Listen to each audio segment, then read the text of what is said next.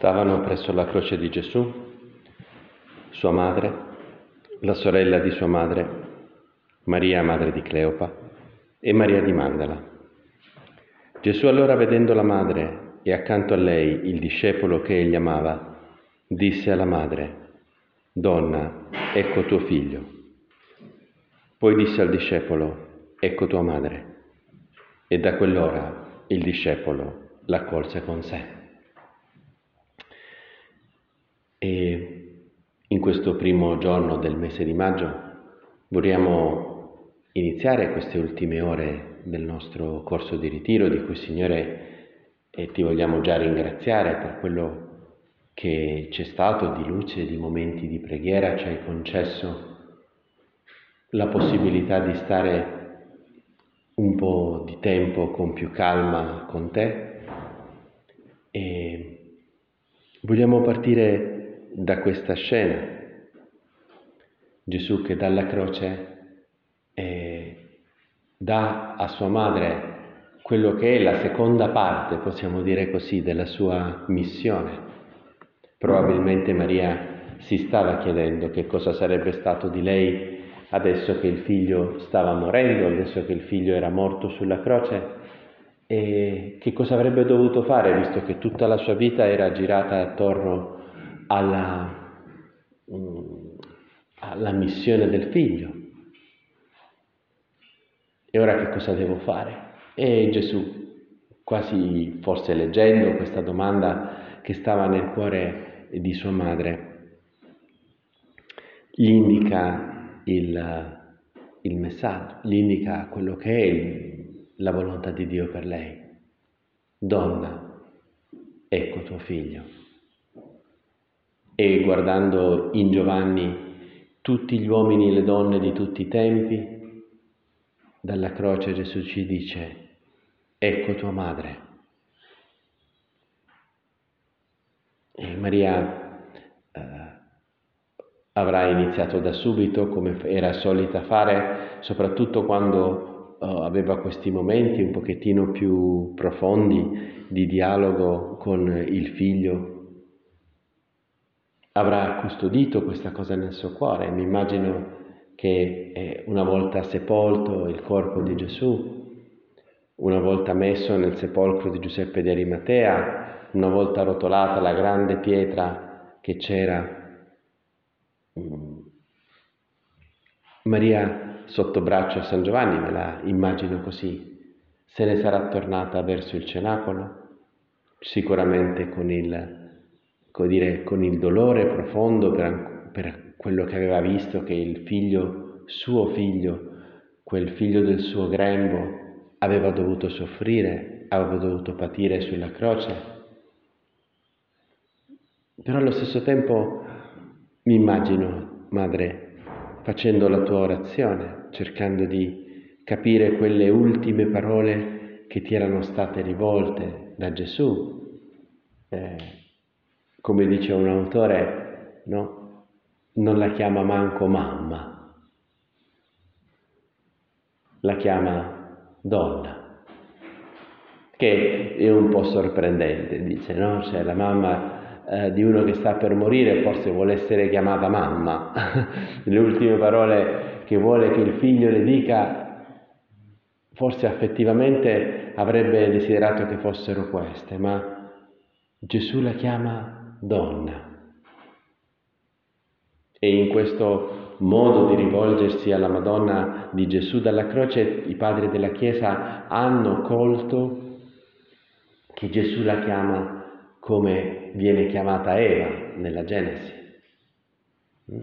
Donna, Isha, è come viene chiamata lei, perché è stata derivata da Ish. Eh? Fu chiamata donna perché era stata tratta dall'uomo, frase che non ha nessun senso nella traduzione italiana, dall'ebraico si capisce, fu chiamata Isha perché era tratta da Ish, che vuol dire uomo, Isha vuol dire donna. E, ed è come se in quel momento eh, Gesù volesse dire che vicino a quell'albero, che non era l'albero della conoscenza del bene e del male, ma l'albero della croce, vicino al nuovo Adamo che era Gesù, che con la sua morte e resurrezione diventava eh, capostipite di una nuova umanità, del nuovo popolo di Dio che era la Chiesa. Ecco, c'era anche questa nuova Eva, la nuova madre di tutti i credenti. E questo ci aiuta a capire proprio questo modo con cui il Signore si rivolge alla Madonna, anche a capire qual è il ruolo di Maria. Lei è mediatrice di tutte le grazie eh, perché sotto la croce questo è il ruolo peculiare della Madonna, cioè nell'ambito, no? cioè, c'è stata tutta una polemica che i protestanti nei secoli passati, eh, no? quasi come se i cattolici volessero dare alla Madonna un ruolo quasi pari a quello di Cristo, ma no, è falso, però c'ha un ruolo speciale rispetto agli altri santi Maria. Perché Maria sotto la croce accetta a nome dell'umanità la salvezza che Cristo ci sta portando, perché Cristo ci sta guadagnando la salvezza, Cristo sta con il suo sacrificio, lo vedevamo ieri, facendoci vedere l'immensità dell'amore di Dio Padre per ciascuno di noi. Maria sotto la croce accoglie questo amore, dice di sì No? Si parla del fiat di Maria, del sì di Maria sotto la croce che mentre no, il parto eh, eh, diciamo è stato più sereno, cioè il primo sì è stato più sereno da un punto di vista di dolore fisico, questo invece è costato tutto quello che di fatica e di dolore sappiamo. Maria sotto la croce dice di sì all'amore di Dio Padre per l'umanità. E allora e tutti i sì della storia della Chiesa, tutti sì alle vocazioni, tutti sì alle conversioni, tutti sì che eh, Signore in questi giorni forse ti abbiamo detto che ti dovremo ribadire nei prossimi giorni, hanno radice nel sì di Maria sotto la croce. Un sì pronunciato nel cuore, un sì di cui non c'è traccia nel Vangelo, mentre Nell'Annunciazione San Luca ci riporta esplicitamente il fiat mi secundum verbum tuum che la Madonna dice all'angelo. Qui Giovanni non ci dice niente, però il fatto che poi vediamo Maria, eh, diciamo, gli apostoli riuniti attorno a Maria nel cenacolo il giorno di Pentecoste ci dice che come la Madonna abbia detto di sì a questa nuova missione, essere madre della Chiesa, madre di ciascuno di noi. Ed è bello no, all'inizio di questo mese di maggio, che coincide con la fine del nostro ritiro, mh, mm, eh, riandare, riportare alla uh, memoria, alla nostra orazione, queste, eh, anche queste parole di nostro Padre, no? Ama la Madonna, e lei ti otterrà grazia abbondante per vincere in questa lotta quotidiana. E non serviranno a nulla al maligno quelle cose perverse che salgono, salgono ribollendo dentro di te per cercare di annegare nel loro putridume odoroso i grandi ideali, i comandamenti sublimi che Cristo stesso ha messo nel tuo cuore. Servi. Ed abbiamo visto come no? Mm, ciò che conta nella nostra vita cristiana è, è, è, quella, è quella l'azione di Dio dentro di noi. No? Ah, parlando personalmente con qualcuno di voi, eh, eh, mi veniva da, da, dire quello che è una cosa che ogni tanto un po' ripeto spesso, eh, che per capire, per renderci conto come veramente la priorità totale è della grazia dello Spirito Santo che agisce nel nostro cuore. Scherzando, ma neanche tanto, dico che noi non dobbiamo fare l'orazione, che è vietato fare l'orazione. Noi dobbiamo ricevere l'orazione. Chi fa l'orazione è, è il Signore, no? E l'altro giorno ho scoperto un libro di un sacerdote mai sentito nominare, ma che mi aveva colpito. No? Eh, un libricino che inizia, inizia, così, vuole parlare di preghiera e, e, e inizia con una frase simpatica, no? perché dice eh, l'organo della preghiera sono le orecchie. Di solito si dice che sia il cuore, ma se facciamo riferimento all'ambito biblico emerge con chiarezza che nel rapporto tra Dio e l'uomo l'iniziativa è senza dubbio nelle mani del primo. Dio parla e l'uomo ascolta, lui chiama e l'altro risponde, il Signore si fa vicino e l'uomo lo accoglie. Non c'è ricerca dell'uomo, per quanto raffinata e profonda, che possa da sé raggiungere Dio. E se è vero che l'umano è in ricerca del divino, è altrettanto vero che questo anelito è acceso dal volgersi di Dio verso la sua creatura. E poi dice questa frase che mi ha colpito perché un po' è quello che dicevo. No? La preghiera in questi termini va intesa anzitutto come un'opera di Dio prima che nostra. È nel farsi presente da parte del Signore che comincia il nostro pregare. Potremmo estremizzare dicendo che in questo movimento chiamata da Dio verso noi consiste la preghiera vera e propria con la P maiuscola. Il suo avvicinarsi nelle trame dell'esistenza per avviare il dialogo realizza la preghiera. Il soggetto vero e a, e a pieno titolo della preghiera è Dio stesso. Chi prega, chi fa l'orazione, è Dio.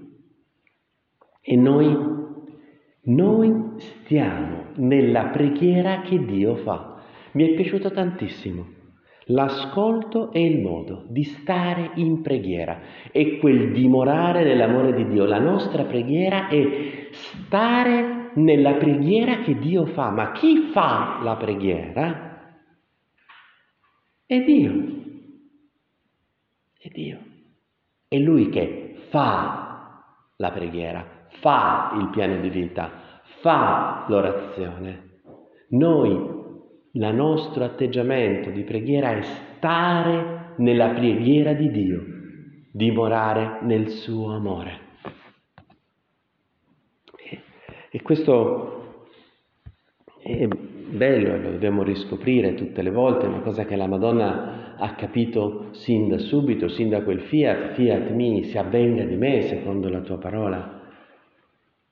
Nell'annunciazione si vede che c'è in pochi minuti tutta una maturazione da parte della Madonna, no? Cioè eh, che lei all'inizio si spaventa perché pensa di non essere in grado, poi chiede che cosa deve fare, no? Come può essere questo che non conosco uomo? Pensa ancora che, eh, no, c'è, che c'è qualche cosa che deve fare lei. E quando Spirito, l'angelo le dice che lo Spirito Santo la coprirà con la sua ombra, che deve lasciarsi fare, allora Maria dice il suo fiat. C'è tutto il cammino, no? Il cammino di crescita nella fede della Madonna, nella sola annunciazione. È la stessa cosa che, Signore, vogliamo capire noi, lasciarci fare, essere come la Madonna gente che si fa trovare da Dio, che sa stare nella preghiera che Dio fa, che sa farsi trovare, che permette a Dio di trovarli,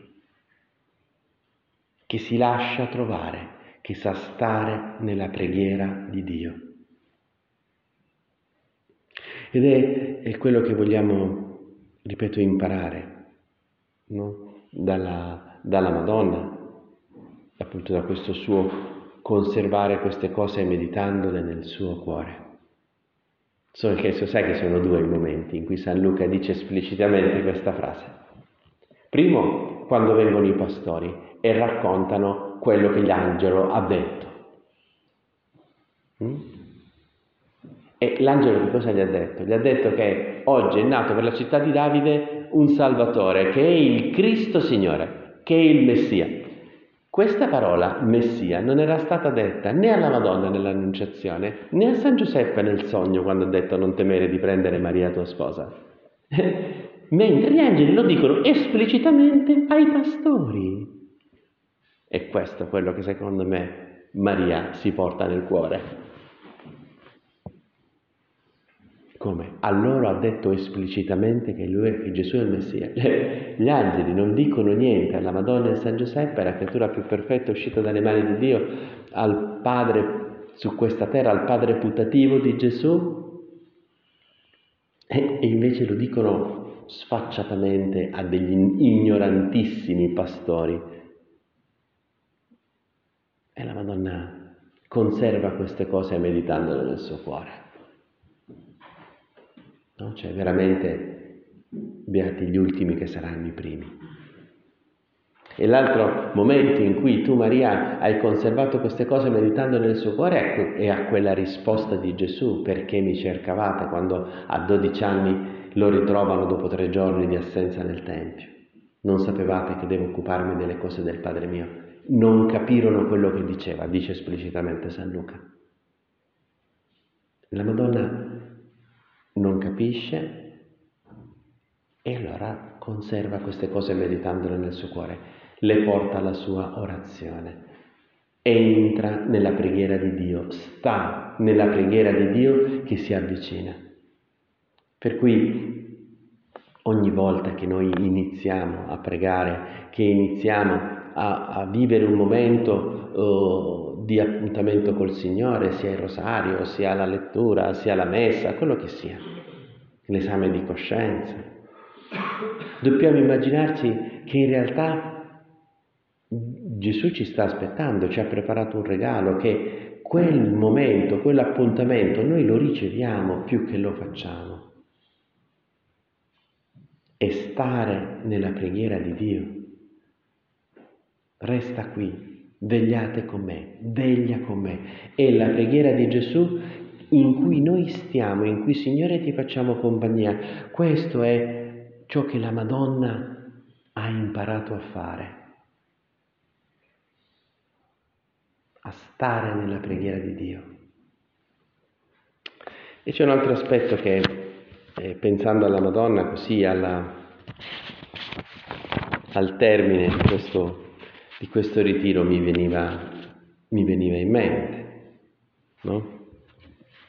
partendo da questo punto, di questo capitolo bellissimo di cammino.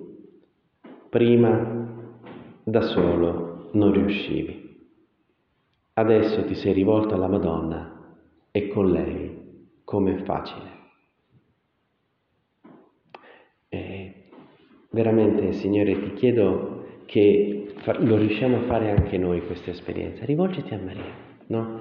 Eh, mi veniva in mente l'altro, l'altro, giorno parlando con qualcuno di voi una scena che ho eh, chiarissima di, di, una mia cugina piccolina, la figlia di una sorella di mamma, che quando era appunto piccolina era sempre stata la principessina, era sempre molto elegante, molto, no?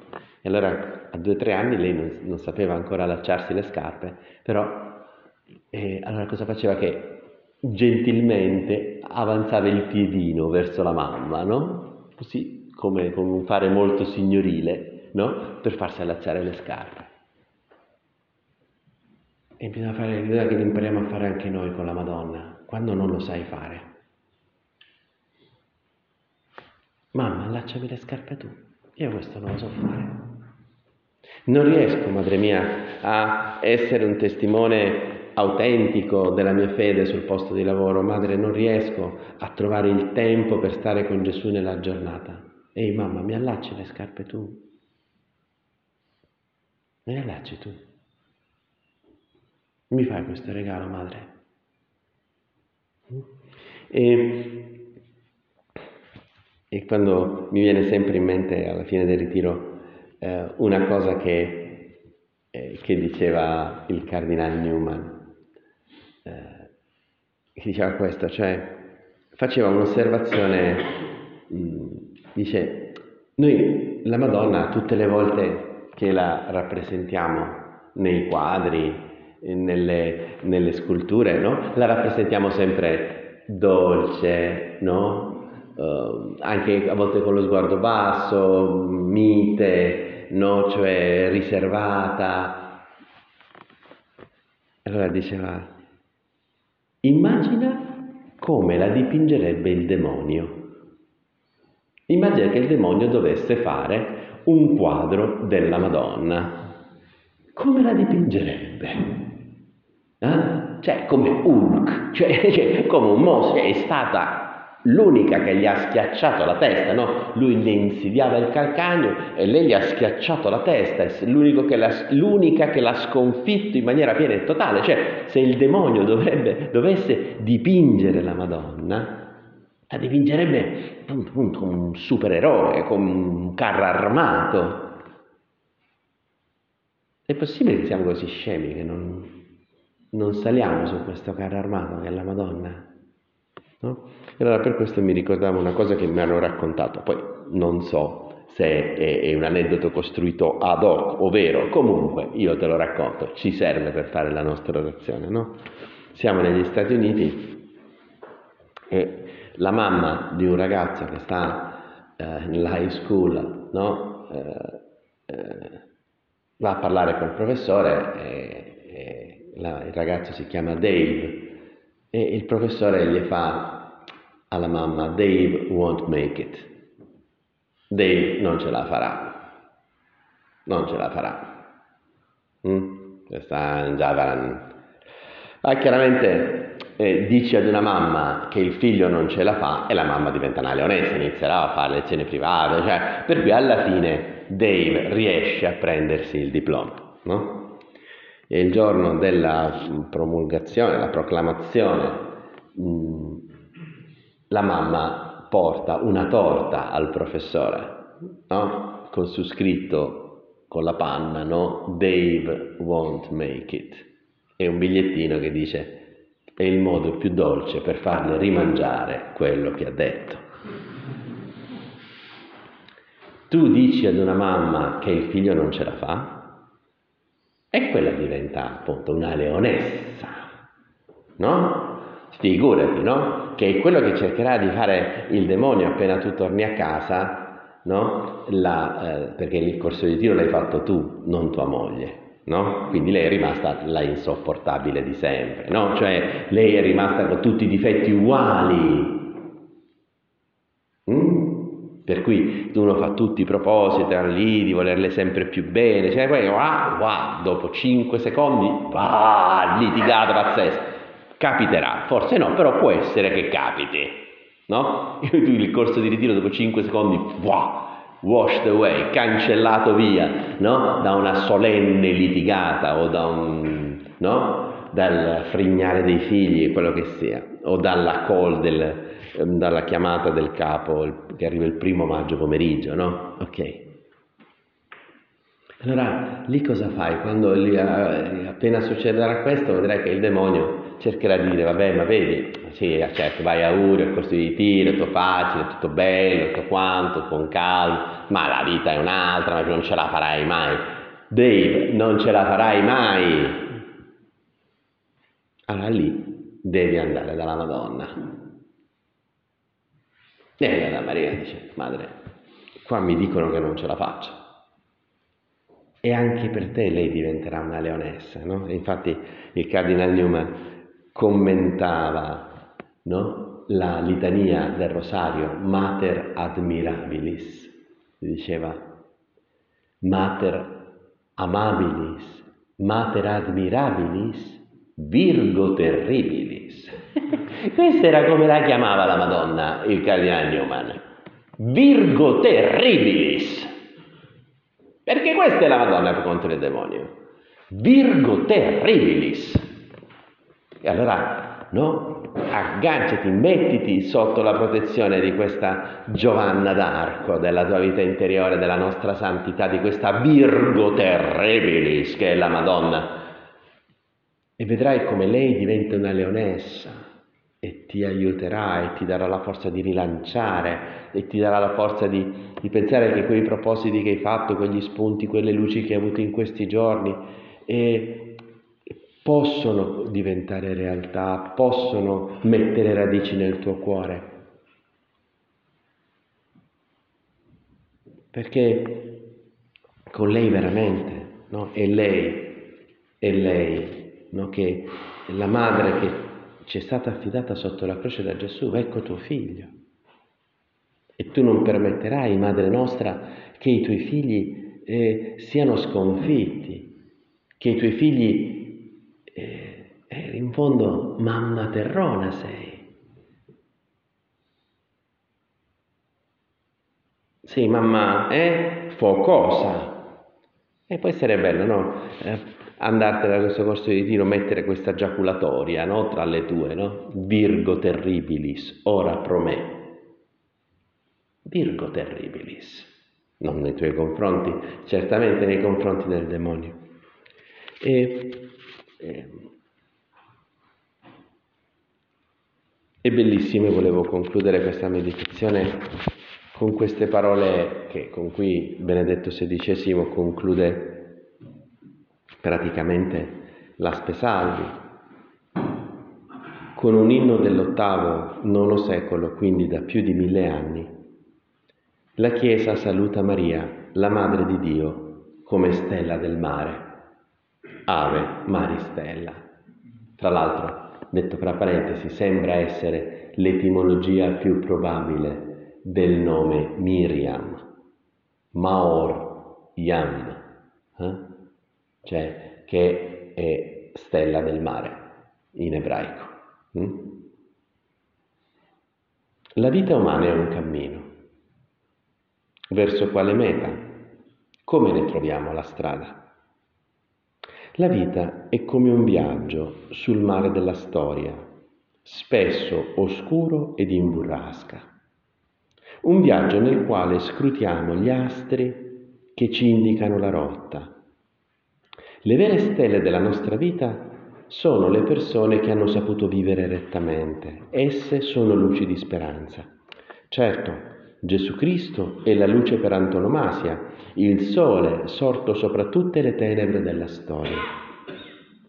Ma per giungere fino a Lui abbiamo bisogno anche di luci vicine, di persone che donano luce traendola dalla sua luce e offrono così orientamento per la nostra traversata. E quale persona potrebbe più di Maria essere per noi stella di speranza? Lei che con il suo sì aprì a Dio stesso la porta del nostro mondo, lei che diventò la vivente arca dell'alleanza in cui Dio si fece carne, divenne uno di noi, piantò la sua tenda in mezzo a noi a lei perciò ci rivolgiamo, ci rivolgiamo. Santa Maria, tu appartenevi a quelle anime umili e grandi in Israele, che come Simeone aspettavano il conforto di Israele e attendevano come Anna la redenzione di Gerusalemme. Tu vivevi in, in, intimo contatto con le sacre scritture di Israele che parlavano della speranza, della promessa fatta ad Abramo e alla sua discendenza. Per mezzo tuo, attraverso il tuo sì, la speranza dei millenni doveva diventare realtà, entrare in questo mondo e nella sua storia e anche nella mia. E quando eh, capita ogni tanto di andare a Calarossa, questa casa bellissima che c'è in Sicilia,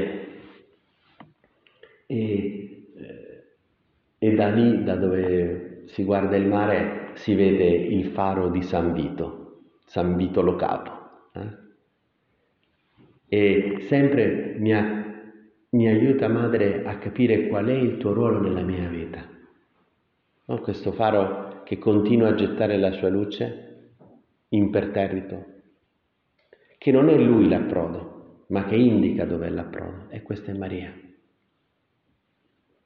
Tu dalla devozione con lei, dalla vicinanza a lei, dal fatto di chiederle cose, di volerle bene, noi troveremo sempre la strada per tornare a Gesù. E allora, Madre, ecco, ti affidiamo tutte le luci, quello che c'è stato, che abbiamo visto in questo corso di ritiro. Ecco, aiutaci con la tua assistenza, con la tua dolcezza materna, a che possa diventare realtà, perché possiamo essere ogni giorno di più quel uomini del sì, ecco come sei stata tu, che sanno dire di sì a questa azione di Dio nella loro vita.